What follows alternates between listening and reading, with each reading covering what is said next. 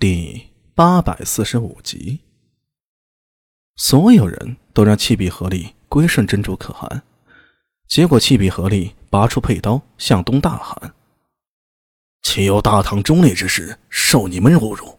天日昭昭，我心终不可移！”说完，他挥刀将自己左耳割掉，扔在珍珠可汗面前，誓不叛唐。等弃笔合力背叛的消息传回大唐时，太宗身边的人都说弃笔合力投靠了珍珠可汗。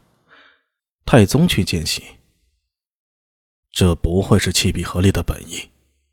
身边人说道：“这些戎狄之族臭味相投，弃笔合力归顺虚言陀，又有什么奇怪呢？”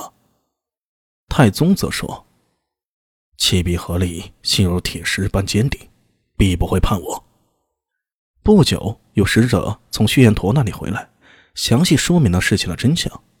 太宗听后当众落泪，对身边人说道：“我必救弃笔合力回大唐。”之后，太宗命兵部侍郎崔敦礼持锦节小谕虚言陀，许诺要将女儿欣欣公主嫁给珍珠可汗为妻，以此换回弃笔合力。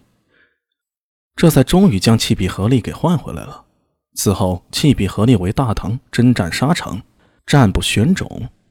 贞观二十三年，太宗驾崩，弃笔合力与阿史那杜尔以刀刺一面，鲜血淋漓，以此来表达对太宗的哀思，并请求李治允许他们自杀殉葬，陪伴太宗于地下。后来李治说太宗有遗旨，不许殉葬，这才作罢。中太宗隐身，像弃笔合力这样的翻将不是个例，而是有很多。除了弃笔合力，还有知司失礼。阿史那杜尔、史大奈、阿史那忠、突地基等等，能令异族归心，可见太宗用人之道。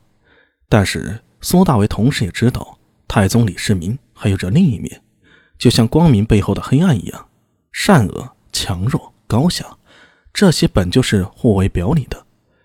比如大唐一代战神李靖，世人只知道李靖用兵如神，一战灭东突厥，却不知道。灭东突厥之后的故事，李靖灭东突厥回朝之后，御史大夫萧雨随即弹劾李靖治军无方。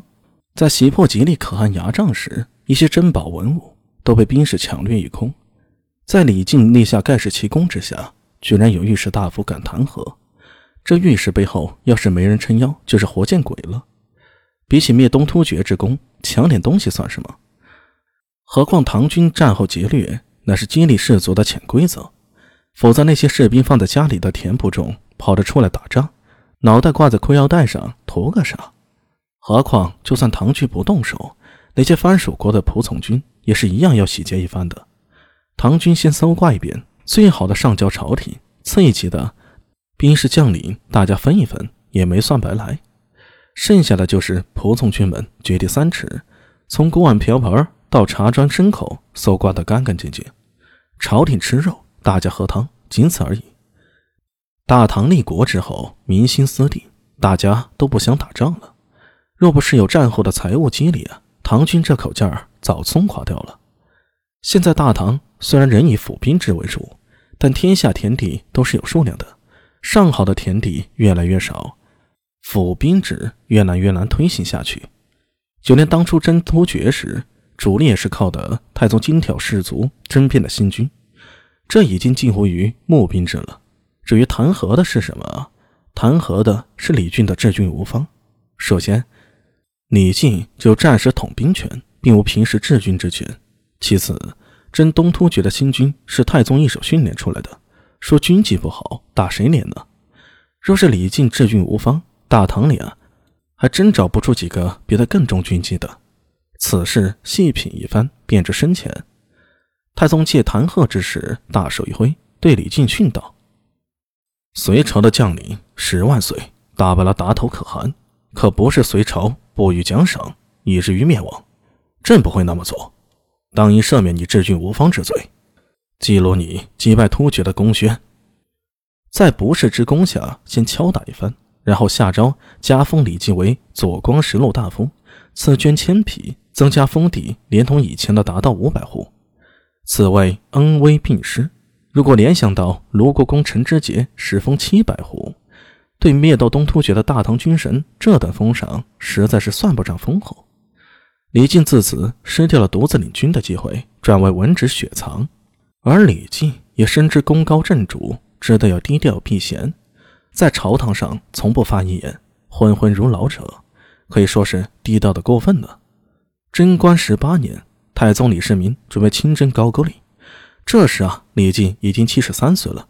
太宗命他随行，李靖表示：“臣虽然想去，但是年迈体衰，真的去不了。”结果太宗抚其背说：“免之，昔司马仲达非不老病，仅能自强，李宣未始。当年司马懿虽然看起来病殃殃的，然而他却很能干，在魏国建立了功勋。你可以向他学习。懂历史的都知道司马懿晚年在魏国干了些什么。”李治一听呐，吓得立刻表示愿意随行。行至半路，因病无法再随军。停在了相州，此后更加不问政务，直至贞观二十三年病死。你品啊，你细品。